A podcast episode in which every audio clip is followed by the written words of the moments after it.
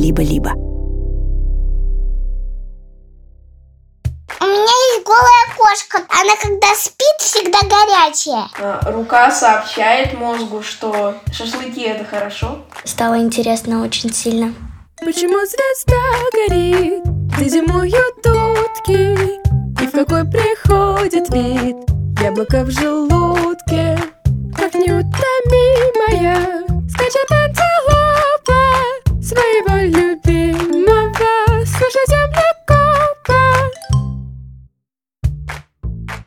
Всем привет! Это уже седьмой выпуск третьего сезона научного подкаста «Полтора землекопа». И я, ваш землекоп Илья Колмановский. Как обычно, в этом выпуске я буду отвечать на вопросы землекопчиков, то есть на ваши вопросы. Но только если вы еще не поставили нам оценку и не оставили отзыв в соцсетях, то, пожалуйста, сделайте это скорее. Это поможет всем землекопчикам этого мира узнать о нашем подкасте.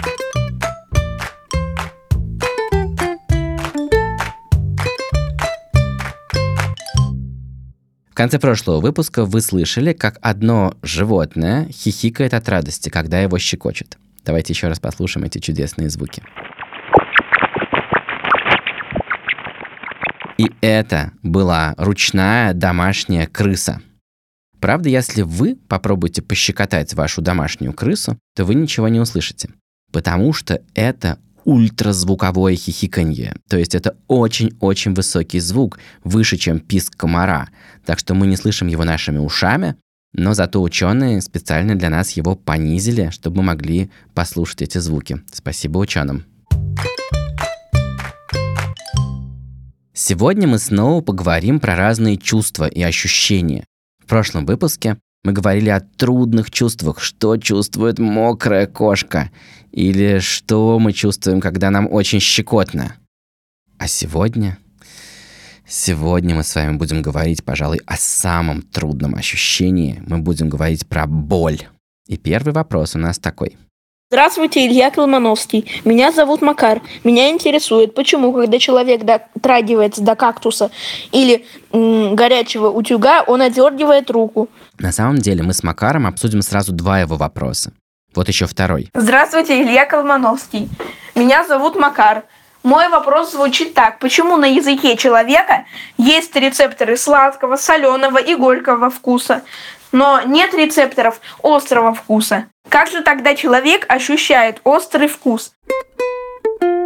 Не беспокойтесь, если вам не знакомо слово «рецепторы», мы в сегодняшнем выпуске будем его обсуждать и не раз.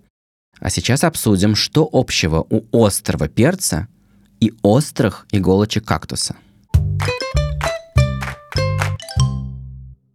Здравствуйте. Привет, Макар. Как дела? Хорошо. Прекрасные вопросы. Давай, может быть, начнем с кактуса и с утюга. Какой самый неприятный повод отдернуть руку был у тебя в жизни? Ну, я обжегся э, от, от костра. Для чего вам был нужен костер? Ну, шашлыки жарить. Мгм. Любишь ты это дело, да? Шашлыки это хорошо. Мгм, Да, вид у тебя счастливый. Да. А что было с рукой? Ну, покраснело. Потом такое этот, как пятно, как будто бы. Ага, погоди, погоди, давай отмотаем немножко назад. Рассказывай медленней. Ты жег костер, ты стоял рядом с ним, потом что произошло? Я э, хотел повернуть м, ну, шашлыки, шампур, э, и задел рукой огонь. Ага. Что ты почувствовал? Боль. И что дальше произошло? Я отдернул руку.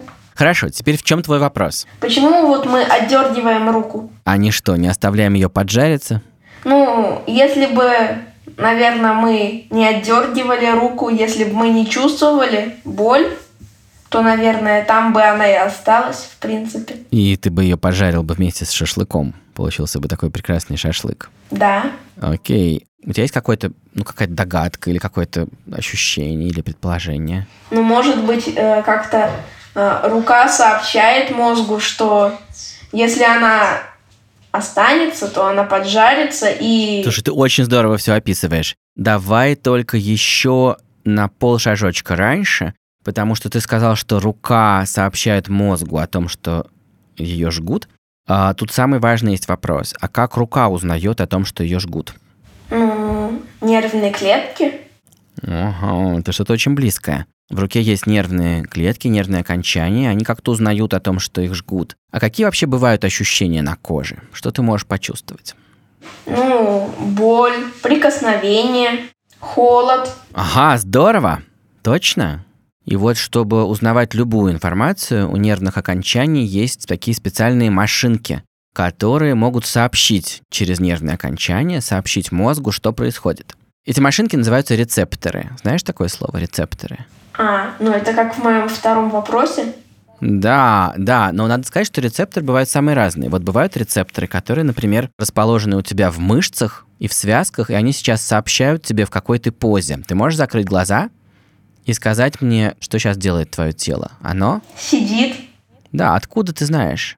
Ты знаешь, потому что у тебя в мышцах и в связках есть специальные рецепторы, которые рассказывают мозгу про твою позу. У тебя есть рецепторы, которые ловят свет.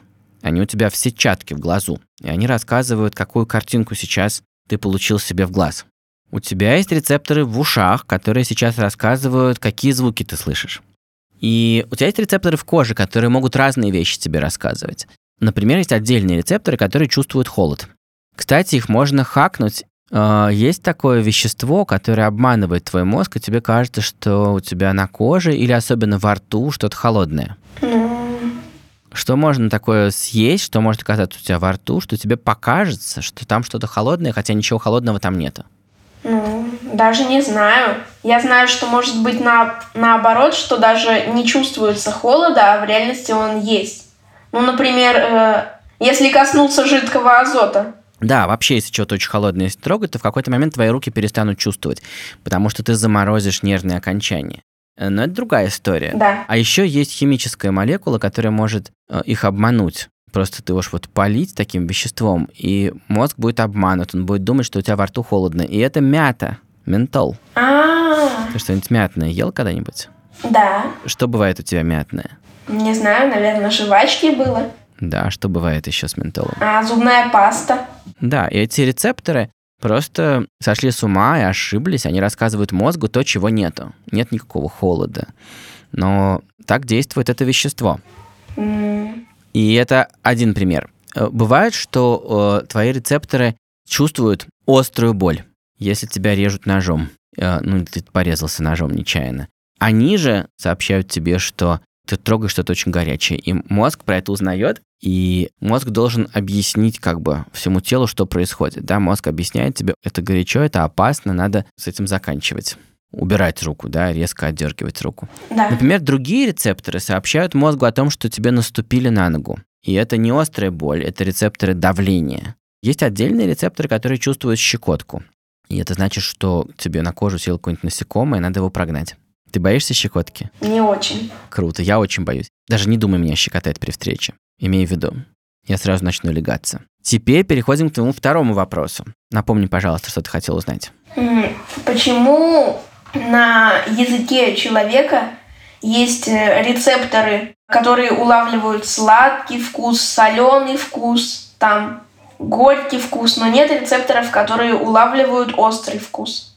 Есть, но только это не вкус. Дело в том, что язык покрыт кожей, и это часть остального твоего тела. И как в других частях кожи, на языке есть рецепторы, которые отвечают за чувство острой боли или за чувство ожога. Помнишь, мы сейчас говорили, что это одни и те же рецепторы. Да. И вот они есть у тебя во рту, если ты возьмешь что-нибудь очень горячее, они скажут мозгу, что ты взял что-то очень горячее, надо это быстро выплюнуть. Окей? Да. При этом эти же рецепторы могут сойти с ума и по ошибке говорить мозгу, что ты взял в рот что-то очень горячее, в то время как ничего горячего у тебя во рту нет. В какой ситуации это может случиться? Ну, если что-то очень острое. Если в этой еде много перца.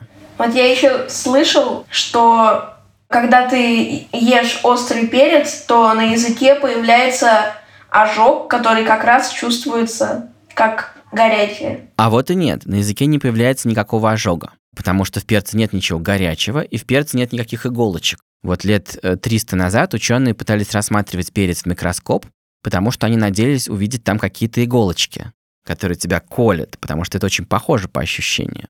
Но нет, там нет никаких иголочек. Там просто есть вещество, там есть молекулы, которые действуют на твои рецепторы и обманывают их. И тебе кажется, что ты съел горячее что-то, Да. уголек. Но это не так. В действительности это просто иллюзия, как в случае с мятой. Очень похожая вещь. Понимаешь? Да. Перец для тебя безопасен, но угли действительно опасные. Не проглатывай их. Да. Не буду. Окей, хорошо. Хорошего дня. Пока-пока. Пока-пока. Может быть, вы не заметили, но когда я объяснял Макару, как рецепторы чувствуют боль, я вдруг чуть не выпалил какую-то жуткую фразу «если тебя режут ножом», но тут же захлопнул рот. Что я сказал и думаю, боже мой, это что за ситуация такая? Откуда у меня в голове эта безумная идея? А потом я вспоминаю, что на самом деле у меня после разговора с Макаром был по расписанию план ответить еще вот на этот вопрос. Здравствуйте, я София, мне 10 лет. Я живу в Таиланде. У меня появился вопрос, а когда человеку делают операцию на мозг, он чувствует боль или нет? Спасибо за ваш подкаст. Я правда очень люблю и рада его слушать каждый день. И правда, есть ли в мозге осязательные рецепторы? Понятно, зачем они на руках, на коже, даже на коже внутри рта, но есть ли эти рецепторы в самом мозге? Давайте разбираться. Привет, София. Как дела? Здравствуйте. Э, дела хорошо. Я очень рад. А у вас? И у меня прекрасно, и э, в последнюю минуту стали еще лучше, потому что наконец мы встретились. Да, я тоже очень рада. За то время, что мы с тобой пытаемся созвониться, ты сменила несколько стран. Расскажи, пожалуйста, про свой путь. Ну, я из Таиланда доехала до Аргентины, столицы, ну, Буэнос-Айрес, то есть. Фантастика. Расскажи что-нибудь про Таиланд. Как было там? Там очень красиво, очень жарко и очень круто. Мне там очень нравится. Что там самое вкусное? Самое вкусное, ну, это паттай. Это такое тайское блюдо. Я был на сто процентов уверен, что ты сейчас скажешь «паттай». Объясни людям, которые не знают, что такое паттай, что это такое. Ну, паттай это как лапша, я так понимаю. Ну, вообще я люблю еще том ям, это суп. Ну, такой Да. тайский суп. А, том ям. Ты не боишься есть острые вещи? Нет, я очень люблю острые вещи. Класс. Ну, ты крутой человек какой. А теперь ты в Аргентине. Три отличия Аргентины от Таиланда. Ну, здесь очень холодно сейчас. У тебя зима. Да. Ага, мы сейчас созваниваемся в июне, и у Софии сейчас зима в Буэнос-Айресе. Ну что значит холодно? Насколько холодно? Ну, примерно 15 градусов, наверное. Да. Здесь очень много вкусного мяса. Мгм, точно, Аргентина очень знаменита в этом смысле. И здесь очень красивые цветы, потому что ты идешь и продается куча магазинов с цветами, просто очень... Окей, операции на мозге. Да. Это важная тема, это очень интересная тема, потому что правда состоит в том, что мозг не чувствует боли. Ого. А где вообще возникает информация про боль? Давай про какую-нибудь другую боль поговорим. У тебя когда-нибудь что-нибудь болело? М, да, болела. Например. Ну, голова, живот, шея. Давай возьмем что-нибудь не очень сложное. Голова — это самая сложная тема. На самом деле мы толком не знаем, как появляется головная боль. А, живот, шея. Давай шея. Хорошо. Все начинается с ощущений, и они появляются у тебя на так называемых рецепторах. Это такие машинки, которые умеют выяснять, что это с тобой происходит. И в шее у тебя тоже есть рецепторы. И они могут решить, что твоя шея болит, и отправить сигнал в мозг. И мозг понимает, о, кажется, больно, может быть, надо что-то с этим сделать. Может быть, поменять позу, может быть, попросить, чтобы тебя намазали такой специальной мазью, чтобы не болело. Но это рецепторы, да, все начинается с рецепторов. И вот штука в том, что в самом мозге, внутри в мозге нету рецепторов.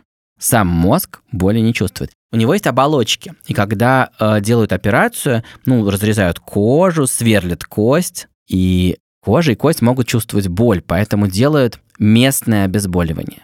Тебе когда-нибудь делали местное обезболивание? Мне кажется, нет. Нет, может быть, когда что-нибудь делали с зубами. Да, с зубами, да. Ну, в любом случае, да, мы можем, мы можем сделать так, чтобы рецепторы не давали сигнала. Мы можем так с ними сделать, чтобы они ничего не сообщали мозгу. Договориться с ними. Мы тут, потихоньку сейчас разрежем немножечко кожу, немножечко распилим кости. А вы, пожалуйста. Молчите, ничего не говорите мозгу. Хорошо. Мы это де- хорошо сказали рецепторы.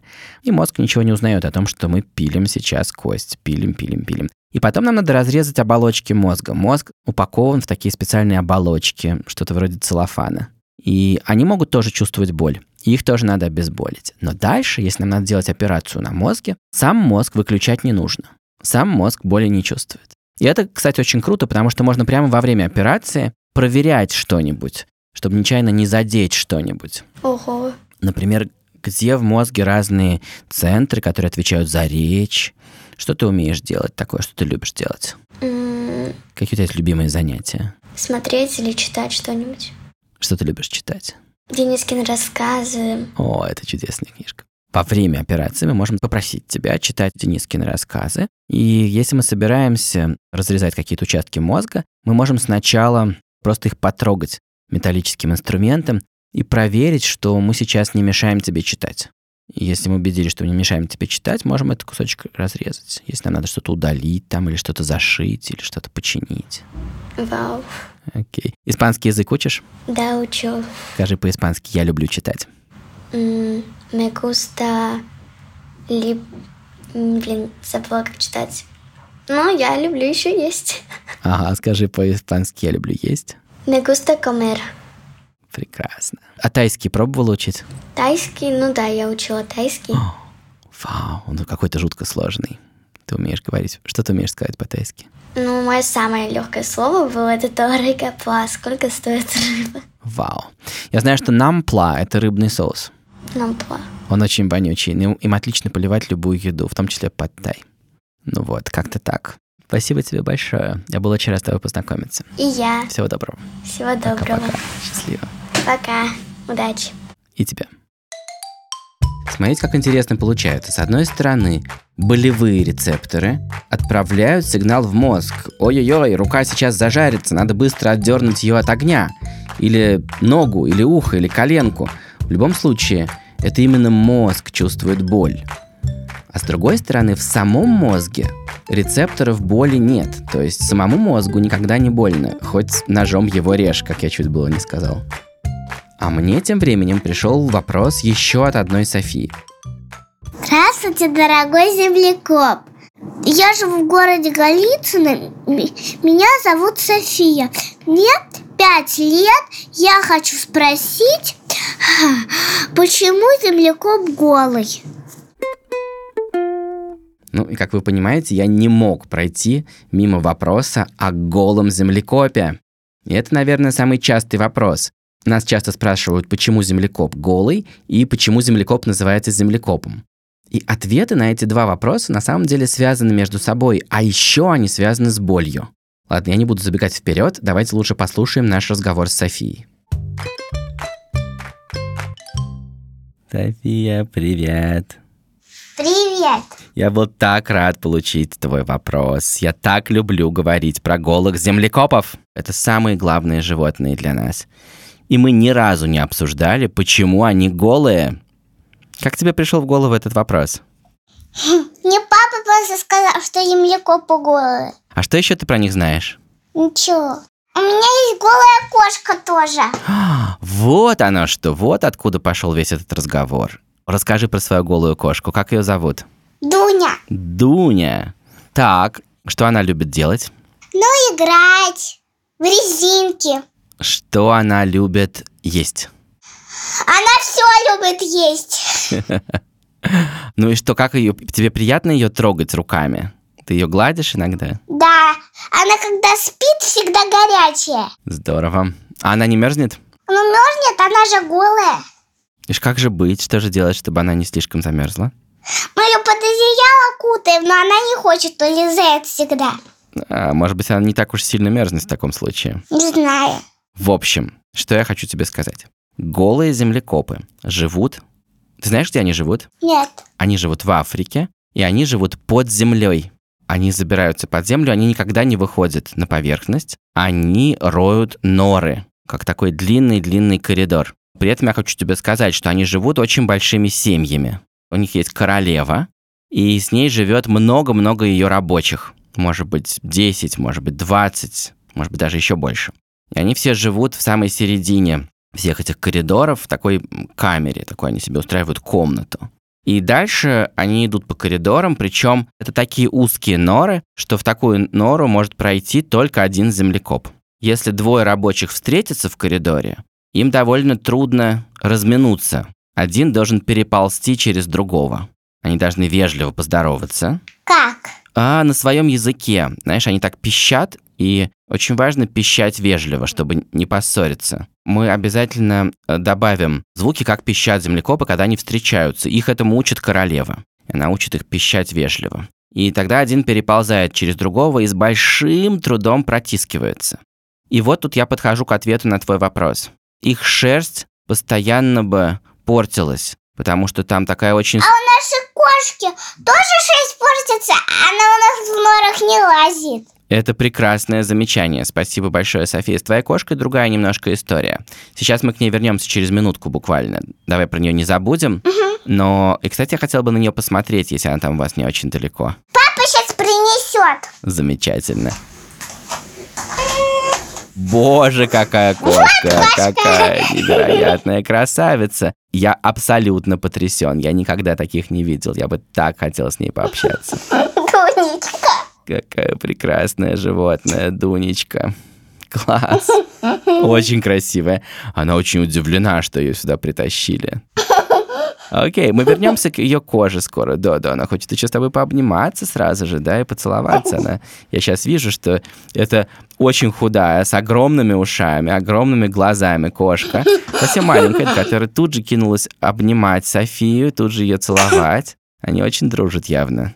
Но вот, возвращаясь к землекопам, которым тесно в норе, и там такие острые камни торчат, и очень сухая почва, у них уже давно-давно, много поколений назад, исчезла шерсть. И оказалось, что так жить лучше. Она не портится, у них нет никаких проблем с этим. А, смотри, почему есть шерсть, например, у нас с тобой, ну, скажем, на голове? Потому что у нас в коже есть такие специальные маленькие штучки, они называются волосяные фолликулы. И эти волосяные фолликулы, они умеют делать шерсть. А у землекопа их в коже нету, они просто исчезли. Зато у него очень толстая кожа, ее трудно поранить вот этими острыми камнями, которые там есть. А как им не больно из-за этих острых камней? Это замечательный вопрос. И как ему еще не холодно? Ага, еще несколько вопросов. Ему не холодно, потому что это Африка, там тепло, и в этой норе всегда 32 градуса. И это первое. Второе, а, у него очень толстая кожа. Ее очень трудно поранить, потому что она очень толстая и очень крепкая. Вся в таких морщинках, складочках, но она очень крепкая, реально говоря. Вот. И, наконец, последний интересный момент. У него в коже нету рецепторов, которые чувствуют боль. Вот мы можем чувствовать боль, потому что у нас в коже есть такие специальные штучки, которые проверяют, что это сейчас нам холодно или тепло, или, может быть, нас кто-то щекочет, или кто-то сделал нам больно. Вот у него есть разные э, машинки в коже, которые проверяют все эти вещи. Все это называется осязание. Осязание это что? Это когда мы что-то чувствуем кожей. Что ты можешь почувствовать кожей? Если ты закроешь глаза, да, София закрыла глаза, и сейчас она что-нибудь может почувствовать кожей. Что ты можешь почувствовать? Тепло. Тепло, кажется, от того, что папа сейчас держит руку на тебе, да, и от этого тебе тепло. И землекоп тоже почувствует, если ты будешь трогать его рукой, если ему будет тепло. Но если он заденет об острый камешек, он вообще этого не почувствует, понимаешь? Угу. Вот. А возвращаясь к твоей Дуне, когда-то случайно где-то родились котята, у которых не выросла шерсть. У них так устроено их тело, что оно не умеет выращивать шерсть, как у голого землекопа. Людям страшно понравились эти котята, и они стали скрещивать их между собой, женить между собой. А их детей тоже женить между собой. И в итоге получилась порода голых кошек. Угу. Окей. Мне очень понравилась твоя кошка, и очень понравились твои вопросы, и я очень рад, что мы познакомились. Я пошел. Пока. Пока-пока. Счастливо. Итак, землекопы живут в очень суровых условиях, поэтому они голые, у них нет шерсти, и поэтому у них нет обычных болевых рецепторов. Их рецепторы очень странные.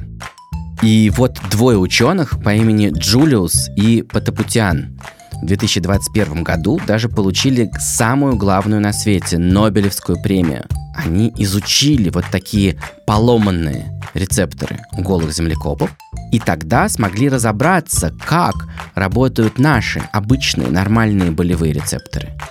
Говорю же вам, голый землекоп – это удивительное животное. Он подарил Нобелевскую премию и миллион долларов этим двум ученым, а нам подарил идею обоих наших чудесных подкастов «Голый землекоп» и «Полтора землекопа».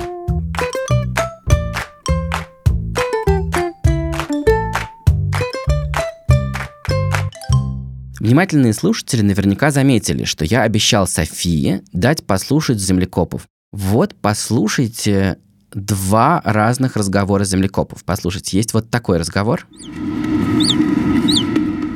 И вот такой. Вы понимаете вообще по-землекопски? Как вы думаете, что тут происходит? В чем разница между этими двумя разговорами? Давайте послушаем еще раз. Разговор номер один и разговор номер два. Чем говорили землекопы в этих двух случаях? Отгадка, как обычно, будет в начале следующего выпуска.